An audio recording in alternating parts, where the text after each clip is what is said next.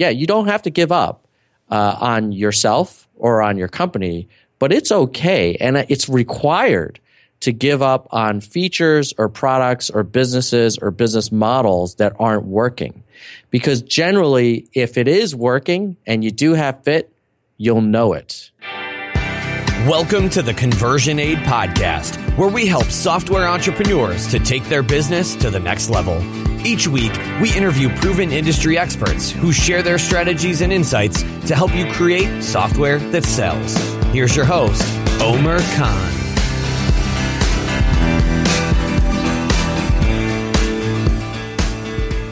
Hey, hey, hey, welcome to the Conversion Aid podcast. It's kind of weird doing only one episode a week these days, but that's what you guys and girls asked for, so I hope it's working for you. A couple of important announcements before we get started today. Firstly, I want to give a shout out to my man Jimmy Lipham for leaving a five star iTunes review. Let me quickly read that to you. Omer and Co do a great job drilling down to the information that truly matters when rubber meets the road. I'm working for a company right now, but have hopes and plans of starting a new startup. And I gain tons of valuable information by listening during my commutes. Omer is not afraid to ask the hard questions, and the podcast highlights many of the failures and challenges in starting a company as well as the successes. It truly is a valuable resource. Jimmy, thanks, my man, for leaving the review. It's truly appreciated. Now, uh, Jimmy is the founder of Chatr.io. That's C H A T R.io. And he's also currently testing a new SaaS product called Subcast.io. He he recently launched a landing page and has been doing some tests with Facebook ads. And he's started to tweet about what he's what he's learning from that. So if you want to check out what he's up to, then you can follow him on Twitter at Jimmy Lipham. That's J I M M Y L I P H A M. Thanks again, Jimmy, and good luck with Subcast.io. Now, if you want to leave an iTunes review, you will make me very happy. You can just go to conversionaid.com slash iTunes and it will redirect you over to the podcast on iTunes. Secondly, let me remind you about our big giveaway that I'm running to celebrate uh, almost 100 episodes of the podcast, which is just uh, two weeks away now. Uh, Flow is a project management software that simplifies teamwork, and the team at Flow have kindly given me three one year licenses for their studio plan which you can use with teams of up to 10 people. And each license is worth $636. Now, here's why I like Flow. Firstly, you get a clean and simple interface to help you get an instant overview of your team's projects and what everyone is up to. It makes it really easy to keep everyone across the team up to date. Secondly, instead of using a chat tool like Slack separately to your project management software, Flow brings chat and tasks together so you can do things like creating new tasks right from your team's chat. You, you basically get an end to end workflow for your team in one app. And thirdly, working with remote teams is often frustrating. Flow makes it really easy for your team, no matter what country or time zone they're in, to collaborate as if everyone was together in the same room. It's a great tool. It's a great giveaway. So just head over to conversionaid.com slash giveaway for your chance to win one of those three annual licenses. Uh, one of those licenses is reserved for the Conversion Aid VIP members. So if you are on the VIP email list, then you will automatically be entered into that separate draw. And if you're not on that list, now is a great time to join because it'll just improve your chances of winning. So just go over to conversionaid.com slash VIP, enter your email address there, uh, and do that before you enter the giveaway. That'll make sure that you automatically get entered into both the main draw, which is open to everybody, as well as the VIP draw, which is open to only a smaller group of people. All right, enough chatter. Let's uh, get on with the show. All right. Today's guest is the co-founder and CEO of Anthology, a Seattle-based startup that was formerly known as Poachable. Anthology enables employed tech professionals to explore new career opportunities anonymously. My guest, along with his co-founder, originally launched a startup called Yabbly, a consumer-to-consumer advice site. When that business didn't get traction, the team pivoted to launch Poachable and then later renamed that to Anthology. The company has raised around $1.8 million to date and its investors include Vulcan Ventures. And the companies recruiting through Anthology include Amazon, Microsoft, Netflix, Dropbox, Facebook, and the list goes on. So today I'd like to welcome Tom Leung. Tom, welcome to the show. Thanks for having me, Omer. I'm excited to have this conversation. Awesome. Okay, so let's start by getting a success quote from you. What what what, what is there a favorite quote that, that drives and motivates you to do what you do? Absolutely. Uh, it's often used, so I'm sure your audience has heard it before, but Wayne Gretzky uh, once said, You miss 100% of the shots that you don't take. And I've, I've tried to live by that uh, logic and reasoning, um, especially since, you know, when I was uh, younger, I didn't have a lot of confidence. I probably didn't try as many things as I should have. And over the years, I've learned just in life and, and, and certainly in business, if you don't take a shot at something, then uh, you definitely are not gonna gonna achieve it. So you are a, a former Microsoftie like myself, and uh, also you spent some time over at Google. And working in those kinds of companies, uh, you know, it's no walk in the park. There's a lot of challenges and, and, and headaches that come with, with working on any, any major project in, a, in an organization like that. But at least you have the, the security of, uh, a paycheck, right? Mm-hmm. And so, when you talk about not having that confidence or not having tried more earlier, um, what pushed you to go down the entrepreneurial track? You know, it's it's something that I had always wanted to do since I was very young. And I had done all these things to prepare myself to be uh, the founder and CEO of a company. So, you know, I, I started out in management consulting thinking I would be a good way to, uh, you know, learn about business. And then I went to business school. Then I worked at Microsoft. And then I worked at someone else's venture backed startup and then Google, and I worked at a small cap company. And at some point, I looked up and I realized I was, uh, you know, I was in my late 30s and I, I hadn't yet started a company. And I thought, well, you know, at some point, you just have to go for it. And, uh, you know, luckily I had sort of enough uh, financial resources saved up to kind of fuel a, uh, a entrepreneurial journey. And um, so I think it was hard uh, earlier days because I think I was always in checking the box mode, like building the resume, thinking that, oh, I actually remember having breakfast with a VC once when I was, I think I was still at Google. And I said, oh, you know, how do you guys um, pick CEOs for your for your startups that kind of need more uh, adult supervision. and I thought, oh, you know, he was going to say, well, we look for really smart people like you, Tom. And, and, and he didn't. Uh, he said, well, you know, the best CEOs are people who've done it before, who've run companies and ideally who've founded and scaled companies. And that was kind of a revelation to me because I think up until then, from a career point of view, I had been very much focused on getting all the right logos, you know, if you will, on my on my resume, and uh, and and that that conversation kind of brought to light, you know, if you if you want to be good at at running a startup, you got to run a startup, and so that combined yeah. with my uh, my entrepreneurial clock ticking uh, caused me to to make that leap uh, back in 2012. Wow. Okay, l- let's uh, let's get into the details of anthology. I want to make sure that everyone listening understands more about the business and and how it's it's you know the value prop is different to what else is out there in the market today. So, can you just give us a sort of a uh, maybe a better explanation than I did of what anthology is and the problem that you're trying to solve? Sure.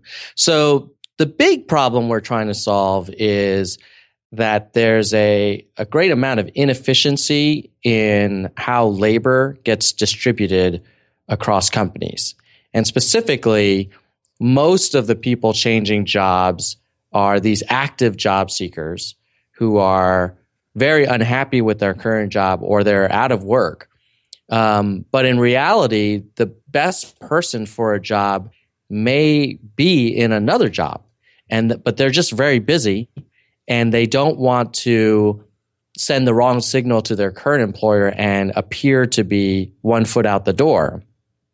And so it creates this problem where you, you, know there are certain dots that should be connected, but they're not because of these artificial barriers, uh, and the main one being time and uh, and privacy. So what we've done with Anthology is we've built this platform that allows employed people to create private. Uh, so it's not like your LinkedIn profile. No one can see it. Your colleagues can't see it. Even other recruiters uh, can't see it until uh, we identify a match that you approve. But based on all this private information, we can then more intelligently identify opportunities that really meet your requirements. And just as importantly, where your background, skills, and experience, education meet the requirements of the employer. And so it turns out that in reality, there's really at any given time only a few opportunities that are really kind of uh, uh, two way matches where you know we think the member would really like the employer and the employer would really like the member. And then what happens after that is the platform makes it very easy for the member to initially express interest anonymously protecting their identity from being exposed, waiting for the employer to reciprocate interest based on their anonymous profile, and then we can progressively uh, reveal more and more information until ultimately we make a direct introduction and and they have a, a quick phone call. Okay, I want to talk about how you came up with the idea for this business, but let's kind of go back to 2012 when you launched Yabbly, um, because I think it's a really interesting story on on the process that you guys went through to get to where you are today. Um, so you you started out in 2012 launching uh, this startup with the idea of this uh, consumer to consumer advice site. Um, but things you you just didn't get the traction on that business. And w- when did you when did you realize that this business was going to struggle? Oh man, I think it, it, there wasn't like, I mean, the big, the big sort of cold water in your face realization was uh, at the end of um, 2014, or maybe it was 13. Let's see, 12. Uh, maybe it was the end of 13 when we realized we were not going to be able to raise any more money. Uh, up until then, we had been pretty effective at raising uh, angel capital. So I think for Yabbly, we raised one and a half million in about 500k chunks. So we were always able to buy ourselves more time just by, you know, showing some milestones and telling a good story and, you know, suggesting that, well, you know, we're just on the cusp, yada, yada. And after about uh, two years, we, I think our investors said, hey, you know, you can't be continuously on the cusp. and, you know, we're not, we're not going to keep giving you more money. And, uh, and prior to that, I think we were always very good at um, sort of uh, convincing ourselves that uh, that oh this this one new feature or this new partnership is going to be the big deal, or this new growth hack is going to change everything. And uh, it it didn't because we we tried it all, and and then when the investor said no more money, um, we were kind of you know didn't have any choice but to either close the company, sell the company, or or or try a try a hail mary. Why do you think you guys didn't get product market fit with Yabbly? Yeah, it's uh it's a a topic that we discussed a lot over those over that period of time. And you know, Yabbly conceptually is pretty cool. It was like Quora meets Consumer Reports. You know, was this kind of community f- platform for making practical decisions and getting advice from like-minded people and there was this kind of like karma and reputation system and um, you know sometimes sometimes I actually still miss Yabbly because you know I'll be in the market for a product and and wish there were a way for me to kind of get that uh, kind of authentic community feedback that's customized for me. But to answer your question, I think the reason we never got product market fit was uh, number one, I don't know that the problem we were solving was big enough. I mean, it was big. Like you could convince yourself it was big by saying, well, people spend a trillion dollars a year buying products.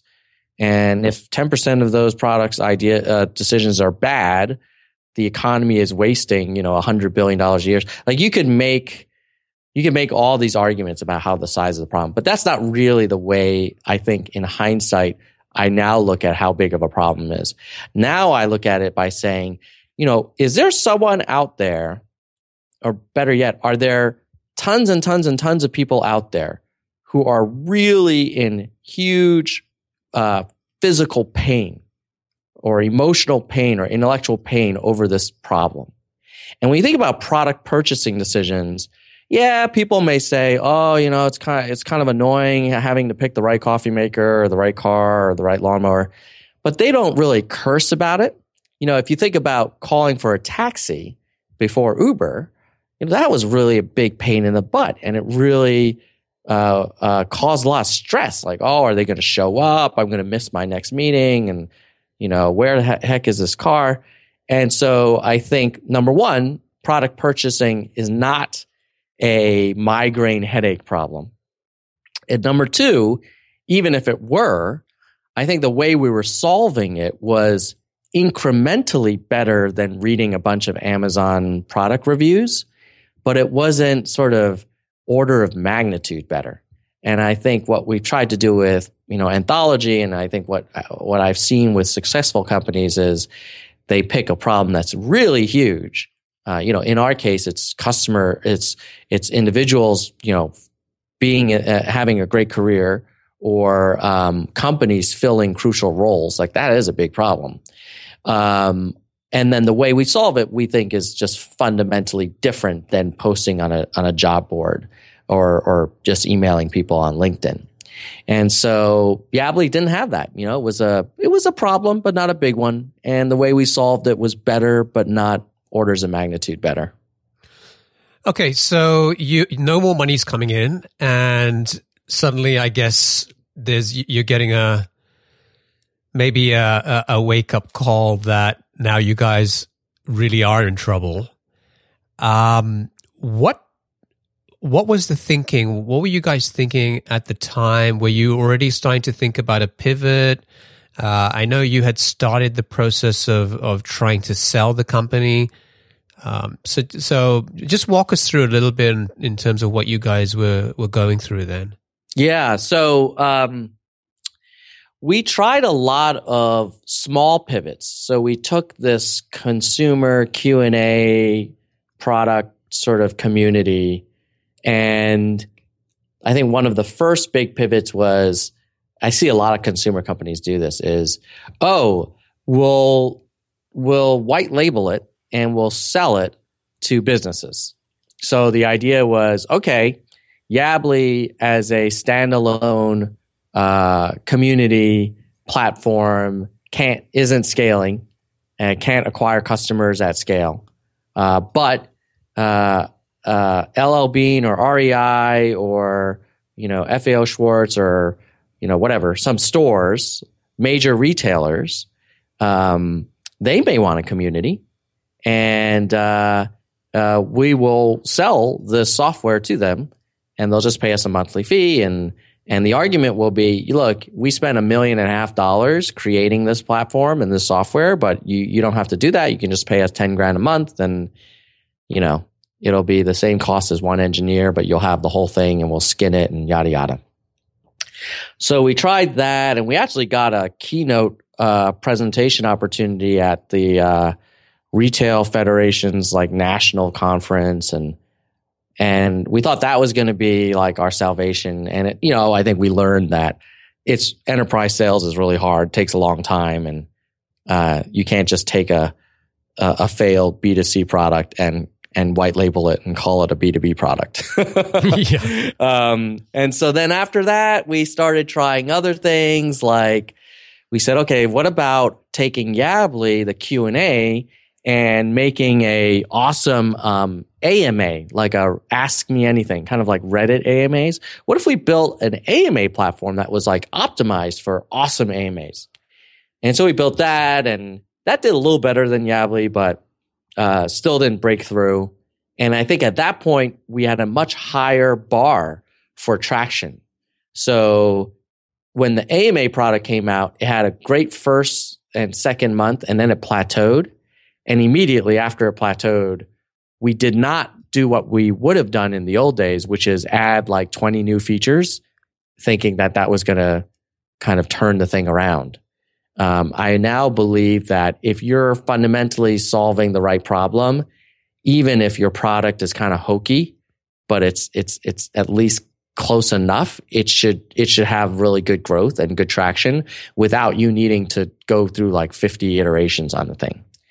So then the we said, okay, AMA is not there. And then we tried um, a social planning service. We we called it yabb.ly, Y-A-B-B.ly. And that was like a Q&A platform for your friends, like, hey, where should we go to dinner and what movie should we see? It's kind of like social polling, if you will. That didn't go anywhere. And then eventually we ended up building Jobly, we had a lot of .ly domains, um, and that was a Q and A for um, uh, to re- to be an alternative or a, a, precursor to an on-site interview loop. So it'd be you do it after your phone screen, but before. So it was like an AMA, but it was private, and the people on the hiring team could all ask the candidate questions, and then they could privately annotate. They could ask video questions, and and that was really cool. Um, and then we last another thing we had was called Town Hall, which was an AMA, a white label AMA for organizations to do like kind of virtual town halls. None of those things worked out. And so it was Poachable was like the ninth thing that we built as a team. And honestly, we almost never built it because by the eighth prototype and after, you know, two years of kind of failure, um, the team was was ready to hang it up, and we had a we had an offer to buy the company, and our investors were going to make money, and you know we, we were ready to sort of uh, declare victory and and move on. Um, but uh, yeah, so that's it was a long, arduous, winding road to get to uh, to poachable. Uh, how how long were yeah it sounds like quite quite a uh, roller coaster ride. Um how long were you going through this process of these mini pivots? Over what period did that happen? And and and how long were you giving each pivot or idea before you said okay this isn't going to work. Let's move on to something else so i think we started it um we started it probably in January of 2014 when we kind of realized, okay, the, the holiday shopping season is over and we didn't grow the way we wanted to, despite having, I think we actually uh, did a partnership with Consumer Reports, which in the US is like a very large uh, publication that reviews products and stuff. And um, so by January, we're like, okay, we're not going to be able to raise money for Yabbly and Yabbly's not taking off. We need to try some other stuff. And I think the amount of time we spent per experiment, you know, might have been like, I want to say like around a month. Like we didn't give them that much time. And I think the the logic was at this stage of the game, if we're going to raise any more money, we need something that's going to that's going to show traction almost immediately because no one's going to believe us if we say, hey, just give us another two years of runway and we'll figure it out, because that's kind of what we did with Yabbly and we didn't get anywhere. So and the team it wasn't just the investors. The team was was not interested in another, you know, 40 years in the desert. Like we we were we were hmm. tired too. And so we said, well, if we're not going to sell the company and we're going to keep going, we better have something really good. And so, you know, some experiments were, I think our shortest one was uh, this uh, used car service idea that we had where we could help people sell their used car uh, in a more easy and, and, and safer way than through Craigslist. And then we, we did some quick research and, and penciled out the numbers and realized that we couldn't make it it wouldn't it wouldn't scale for us and the, the, economics didn't look good. But then other ones like AMA was a two or three month. We let that run and we run, and ran a lot of these in parallel. Because one of the things that we had was a team that was very good at, at rapid prototyping. And uh, you know, I, I'm I've been in, in, product management for a long time uh, at software companies. We had an amazing front end developer, we had an amazing designer, and we had an amazing full stack, you know, slash back end guy. And, you know, the group of us, like we could spit out prototypes pretty much as fast as you could think of them. Um, and so, you know, I guess, uh, if, if Wayne Gretzky were, was watching, he would say, well, these guys are shooting left and right. okay. Um, so then eventually you said the ninth or about the ninth idea yeah. turned into anthology and the way you tested this idea, from what I understand, was super simple, right? You didn't spend mm-hmm. a lot of time trying to build some sophisticated algorithm on the back end to try and match uh, employers with employees. Um, so, what exactly did you guys do? Yeah, I think the original Yabbly team would have built the sophisticated algorithms and all that stuff. Um, the sort of in survival mode running on fumes, sort of more seasoned Yabbly team. Uh, what we did was we bought a domain. We put a, a one page landing page up and it was, uh, you know, hey, this is poachable. We do anonymous career matching. This is how it works. I think we said we have a sophisticated algorithm. I think we might have even said like artificial intelligence because we knew we were going to make the matches. So in a way, it was like even better than artificial intelligence. and, uh, and it was a form and you would quote unquote create your profile by filling out a simple HTML form. I don't think it was a secure form even. I probably we probably didn't buy you know SSL certificates or anything, and it just sent me a mail with all of their information and that was poachable. And that so was this is this is basically a page that somebody could have created in a hour or two. Yes. Absolutely. Yeah. Okay I, then- I, remember we, it was a, a, a fierce debating point because uh, our front end dev uh, you know he was kind of like you know bored and, and wanted to be challenged. So he wanted to use some new frameworks. And i was like no no no no no. Just we just need a simple page Let's just get this thing out ASAP. And I think we said if if we could get five friends to fill this out uh, in the next few days, then maybe we have something. But if the three of us, because that, that, was like the core team, if we can't get five people to fill this thing out, then the, let's not do any more work on it. Uh, so it was yeah, it was very it was a it was a one a one page HTML file. Now you didn't have any any employers signed up at that time right? No. No, we, we, so we have this marketplace problem where there's like, uh, you know, you, you, the chicken and egg thing. And so at that time, the theory was, well, if we get people to sign up, once we have the people, we'll just go to the employers and say, hey, we have these great people. And, uh, we'll start with the members and, and members will attract employers. And, uh, yeah, the, so the original model was we get these members, then we email the employer and say, hey, you know, I know you're looking for um, uh, a front end developer, and we have one that, you know, based on our algorithm, would be a great match. Um, you know, would you be interested in in connecting with them? And so that's that's how we we started. You know, in in the first week. So, uh, what did you do to to promote this page, and and what happened in the first week once you launched? Yeah, so that's where I think uh, serendipity plays a big role. I tweeted out on the Yabbly and my personal Twitter account, hey, you know, uh, Labs is launching Poachable. Uh, it's this new way to do anonymous sort of career matchmaking. Uh, check it out. And then I think we we even did an AMA on it on Yabbly. You know, we kind of tried everything we could. And a a local tech blog called GeekWire um, saw the tweet and then emailed me.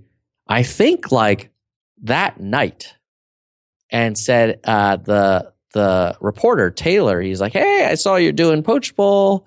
Like, can you tell me more about it? It looks pretty cool." And I said, "Yeah, you know, it's this great idea. Blah blah blah."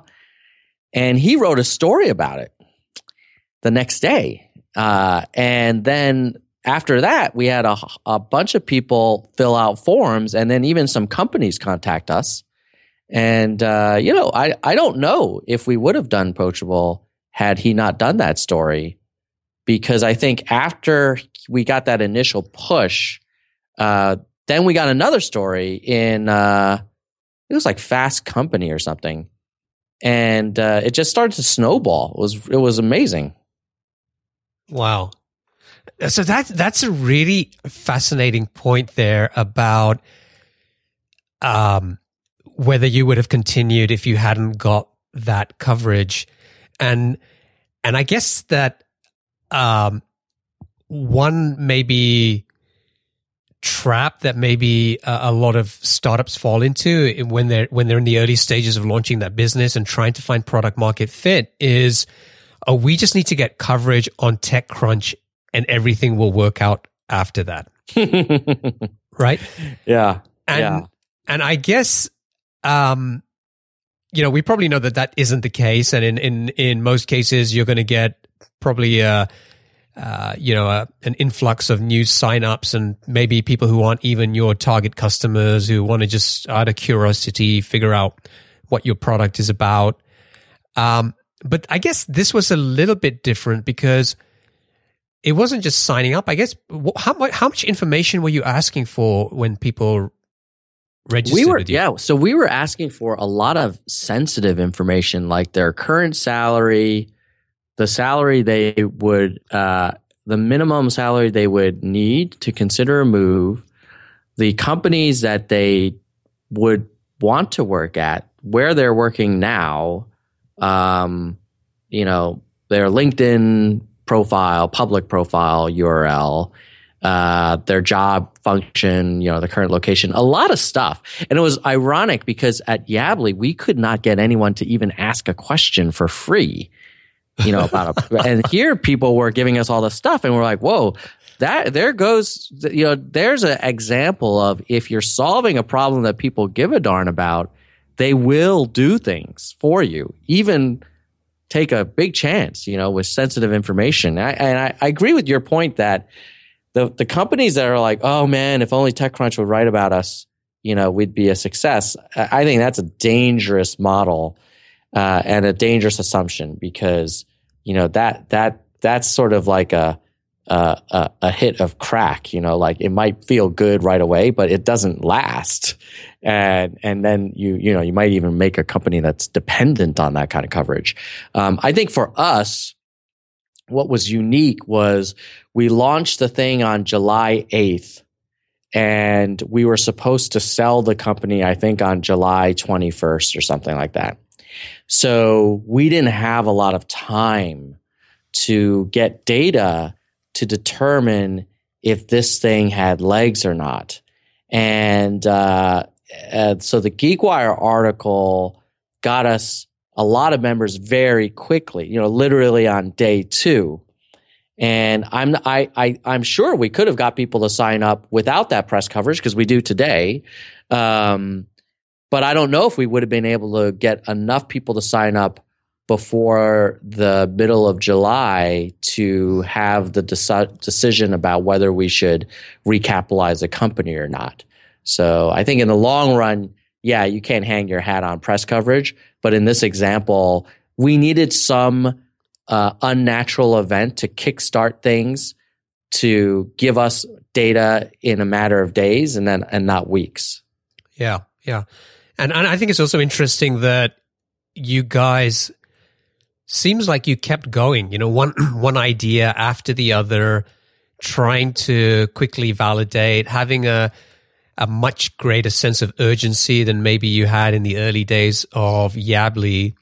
Um, and I guess if you had got the GeekWire coverage and it had just been people signing up to give you an email address uh, to let them know when you launch, would would not have been as powerful as people giving you all of this this personal information. Um, so it it sounds like it it became pretty clear very quickly that you were onto something that people needed. That's right. Yeah. I think if we had just done a squeeze page, which was like, notify me when you launch, that all that would have proved was that we can collect emails. I think we purposely asked for very valuable information and we were not afraid to have multiple fields on that form because we said we have to we have to avoid false positives and um, so we said, let's have a high bar. Let's ask them how much they're making. Let's ask them how much it would take. Let's ask them where they're working, all this stuff. And because they were willing to fill all of that out, it gave us a lot more confidence that, oh, this, this is something, we might have hit something here.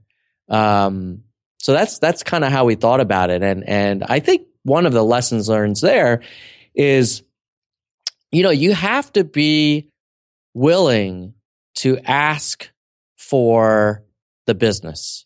Like a lot of people don't ask for the business because they're afraid that the person will say no. Uh, even with with Poachable in the early days, like we had this, you know, kind of unusual pricing model, and I think deep down inside, it was priced really low because we were afraid if we priced it higher, people would say no, and you have to resist that because you're not trying to just get traction for its own sake. You need to demonstrate real, sustainable, valuable traction. And you'd rather have, you know, a thousand customers paying you real money than 10,000 emails that are worthless. Yeah. Yeah. Okay. I, I want to just kind of recap on, on what we've talked about here. And, and earlier we had, had this conversation about you know the pendulum sort of swings in two directions. One is um, telling startups that they need to pivot quickly and and figure out what that next idea is, and on the other end, you've got people giving advice like if you never give up, you can't fail. And the question becomes, well, how long do I keep going before uh, I have to give up or I have to pivot? So um, for someone listening who maybe is in that position right now, uh, is there any advice that you would give them to on what they could start thinking about or or start doing to to help figure out how when is the right time to to make that pivot? Yes, it's a it's a really kind of a, com- a conversation I'm very passionate about because I, I kind of did it the wrong way for a long time. And I think a lot of us are who go and are founders. Um, we want to show that we have grit and we want to show that we have tenacity, which is great. And I think you absolutely need both to survive and thrive. However, I think sometimes we mistake that for um, kind of blind faith in whatever idea you have. And so um, what happens is, you know, in the Yabbly example, we were tenacious, but we just kept plugging away at, you know, consumer Q&A for product decisions. And we were not willing to challenge assumptions. Like we had we basically had a sacred cow, and that was that the world needs Quora meets consumer reports. And we weren't willing to say maybe the world doesn't. And I think the reason we weren't willing to do that was honestly, because we would have had to admit that we weren't as smart as we thought we were. And then mm-hmm. we'd have to admit that we were wrong. And secondly, I think we wanted to avoid sounding like we were quote unquote giving up. I think I remember, remember Yeah. you know, someone saying to me, "Oh, well, you're giving up," you know, like it's like this bad thing. And I think the, the the better way to look at it is you have to be tenacious and you have to be persistent about building a business, a real meaningful business. But the actual product or service idea, like that doesn't need to be etched in stone. No one gets it right the first, second, usually even third time. Like it takes a number of iterations. It takes a number of kind of revolutions of of the cycle. And uh, and so yeah, like yeah, you don't have to give up uh, on yourself or on your company, but it's okay and it's required to give up on features or products or businesses or business models that aren't working. Because generally, if it is working and you do have fit, you'll know it.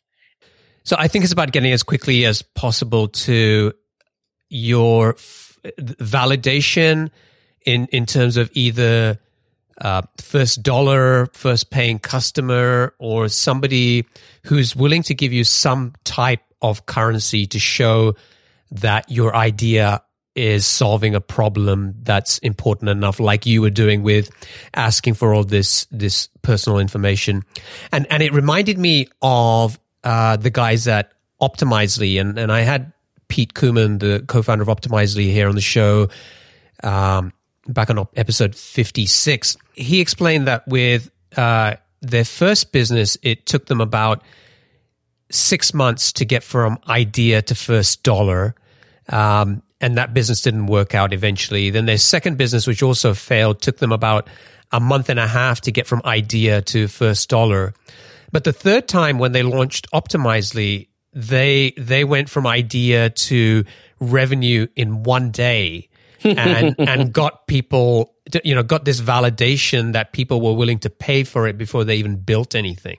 Mm. And I think that there's a really valuable lesson in doing that. And and I think you hit the nail on the head that sometimes it's just easier to build the product because we're afraid to ask in case they say no and and then it just destroys everything. It destroys this great hope and idea and dream that we have about building this this product and business. Yeah, you, you there's always oh this next feature that's going to change everything, and you know usually if you can't get some traction in the first few features, adding another twenty or thirty is not gonna not gonna move that needle. Uh, so I totally uh, can can can relate to the optimizely kind of pattern where you know when you have something good, um, people gravitate to it very quickly. And you know, even when you tell friends about your business, there's like a few different kinds of responses. One is like, "Oh yeah, hey, that sounds cool," and that generally means like they're not going to use it and they're just being nice, right? Mhm. And, and then there's like, "No way! Like, what? Wait, what is the what is the URL? Like, I, how do I sign up?" That's the reaction you want. And uh, if you have a great idea, even if it's poorly executed, it will get traction. The worst is people uh, like like me in the early days where we were really good at executing bad ideas. and you you can you can always get a little bit of traction. Someone said to me once, I've never seen a completely bad business. You know, like there's always some silver lining. Like you can always find some data or get some customer to send you some fan mail, like, oh, I love your product. But uh, ultimately, you gotta you gotta keep it real. And and the the graph you need to look at is, uh, you know, week over week users or week over week, ideally week over week revenue. yeah all right tom it's uh, now time for our lightning round i'm going to ask you uh, a series of questions and i'd like you to answer them as quickly as you can you ready Let's do it. all right uh, what's the best piece of business advice that you ever received The best piece of business advice, uh, I heard an interview with someone else where they talked about your luck surface area. And the concept was like, you have to put yourself out there in order for you to catch lucky breaks. So as an example, I used to never go to like networking things because I just, I'm actually a little bit of an introvert uh, in group situations. But if you don't go, you're not going to, you know, randomly run into the reporter or run into the investor or the potential customer. So your job is to give yourselves as many opportunities to catch that lucky break uh, as you can. What book would you recommend to our audience and why? Uh, I've been listening to the audiobook for a company called, um, Na- uh, for a book called Nail It uh, and Then Scale It. And it's not sort of groundbreaking, but it's very comprehensive and kind of walks through uh, basically the whole kind of uh, process from finding market fit to scaling. And uh, it's by Paul Ahlstrom and uh, Nathan Furr. And so I, I, enjoy that. Nail it, then scale it. Uh, what's one attribute or characteristic in your mind of a successful entrepreneur? Um, I think a successful entrepreneur has to be honest with him, him or herself. That you have to call BS on yourself, and when things aren't working, uh, we're generally pretty smart, creative people. We can always make excuses, but you have to kind of keep it real and call a spade a spade. And if something's not working, you gotta you gotta take action and and be truthful to yourself, even when it's kind of hard to uh, to say the words. What's your favorite personal productivity tool or habit? Uh, I'm a big fan of Mailbox, the uh, the email app. Um, I love how I can triage my inbox and snooze mails for various points in time. It's I've never gotten to zero inbox uh, prior to having Mailbox, so uh, it's fantastic. I I highly recommend it, and and those features have been cloned by by Google and, and Microsoft uh, in their own mail mail apps, but I still I still think Mailbox does a really uh, wonderful job of making it very um, pure and simple. What, what's another business idea or, or something crazy that you have in your head that you'd love to pursue if you had the extra time? Oh man, um, you know, I was just I was just talking to my co-founder about our next startup uh, which might not be for five or ten years. But um, you know, I I think the uh, uh, I like what DraftKings and some of these other guys are doing for fantasy football betting, and I think it would be kind of fun to create uh, betting platforms that uh, apply to other types of of things. Uh, and I know there are companies I think in Ireland that do that, but um, generally, like, wouldn't it be great to make it very easy for a small group of people to have a, a, a, a micro version of, uh, of fantasy football, but for other types of activities and and uh, pastimes? Uh, what's an interesting or fun fact about you that most people don't know? Um, let's see. Uh, they probably don't know that um, I'm a political junkie and that I probably consume two to three hours of political news a day. And uh, I've been watch. I watch two or three Sunday news shows every every Sunday, and uh, I used to want to go into politics. Uh, wow! B- before I knew, uh, before I I got smarter, you knew better. Yeah. yeah. yeah. Cool. And finally, what is one of your most important passions outside of your work? Uh, probably uh, raising my two sons with my wife. I have a, a seven year old and a five year old. And, you know, all the stuff that we're talking about for business is, is super interesting and challenging and important. But, um, you know, when your son looks up to you and, and he says, you know, you're my best friend, daddy, uh, it awesome. just, you know, it blows everything else away. Yeah, my kids told me you are putting on weight. oh, I've heard that too. I've heard that too. Yeah. and I would have never guessed that you were a bit of an introvert. Um, you know, I saw the uh, the video that I mentioned earlier before we started recording about you on MSNBC and and going and doing the the pitch at the South by Southwest Accelerator. Um, and you know, you mingling in different places, and I was like, you know, you you didn't come across as an introvert, so um, very, you know, those scenes were extremely painful for me. Inside, I was, I was dying inside. uh, I, I hear you. I'm just like that too. It's just, I, I kind of just cringe at those group situations and, uh, Um, but the funny thing is that once once you get into those situations and you just sort of get over, you know, thinking about yourself and just try to just just have conversations with people, I, I kind of fi- find myself. It's like, oh, actually, I'm having a bit of fun here now. But uh, it's actually getting there in the first place that I find uh, more uncomfortable. Yeah, you know, in fact, someone else told me another piece of advice about that that has been amazing. And he said, you know, if you tell yourself before you go to the event that everybody here is excited to meet me, everybody here wants to talk to me, uh, and you go in with that mindset, it makes it so much easier. Because I think in the past, I would go to these things. I'll be like, oh my God, nobody's going to want to talk to me. They're, going to find me not that interesting. And, oh, I'm, I do not fit in here. And, but when you kind of change your mindset, it changes your body language. You give off a different vibe and it makes those group events a lot easier. So I highly recommend that approach. It's a little bit of a, a, a mind game you play with yourself before you, before you walk into the, uh, into the ballroom. That's a great tip. All right. So if folks want to find out more about Anthology or, or they want to go and uh, register, uh, they can go to anthology.co.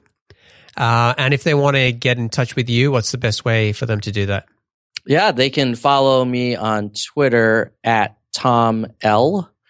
Uh, they can also follow Anthology at, at Anthology. Um, and I'm also on LinkedIn um, but yeah, Twitter is a good way. I generally respond to people who tweet at me. So if there's anything I can do to be helpful uh, to the audience, just uh, hit me up. And you you have a podcast as well. So if you want to give a shout out for that, and maybe people interested in listening to that too. Oh, how nice of you! Yeah, so we we just started a podcast uh, a month ago. It's called uh, Anthology Career Stories. We have about ten episodes now, and they're these long form interviews um, similar to this show, but it's more focused on uh, people's career decisions. And we track people from uh, childhood all the way up to where they are now. And uh, so I just did an interview with someone who's like a VP of policy at the World Wildlife Foundation, and then I did another one of uh, you know a uh, a person who was a Yale law grad that then turned into a children's book author, and then I, I've interviewed a bunch of entrepreneurs and kind of walked through like their uh, career arc, if you will. Uh, and obviously, it relates to what we do uh, at Anthology, so it's a nice tie-in. So I'll include a link to that in the show notes. So if people want to check that out, they can do that as well. Tom, it's been a pleasure. I, I really enjoyed this chat. Um, and I'm I'm really glad that you guys were able to to figure out uh, the right business to that was going to get you the traction that you guys needed. And I think it's a really inspirational story as well about not giving up and and how um, you know persistence and and some creativity and and maybe just uh, you know a little um, a little bit of luck, a little bit of luck, you know, all, all come together and, um, you know, and, and, and has, has resulted in, in a, a, successful outcome. So I wish you guys all the best and, um, you know, um, uh, you know, hope to stay in touch. Well, thanks for having me, Omer. It was a great conversation and I look forward to uh, talking again in the future. Cool. Thanks again. Cheers. Take care. All right. I hope you enjoyed that interview with Tom Leung of Anthology. You can get to the show notes by going to conversionaid.com slash 98 where you'll find all the links and resources that we discussed today. I think he has a great story and I just love the way that those guys just pivoted uh, over and over again until they found a way to break through. Very inspirational story. Remember, if you haven't uh, entered the giveaway, head over to conversionaid.com slash giveaway. And if you want to Im- increase your uh, chances of winning, then head over to conversionaid.com slash VIP first before you enter the giveaway. All right. That's enough for today. Thanks for listening. I will check you guys out later on episode 99. Thanks for listening to Conversion Aid, the podcast that shows you how to take your business to the next level and create software that sells. But things don't have to end here. Head over to conversionaid.com slash VIP and get yourself on the free VIP list where we share special insider content and news about upcoming episodes. Thanks again, and we'll talk to you next time.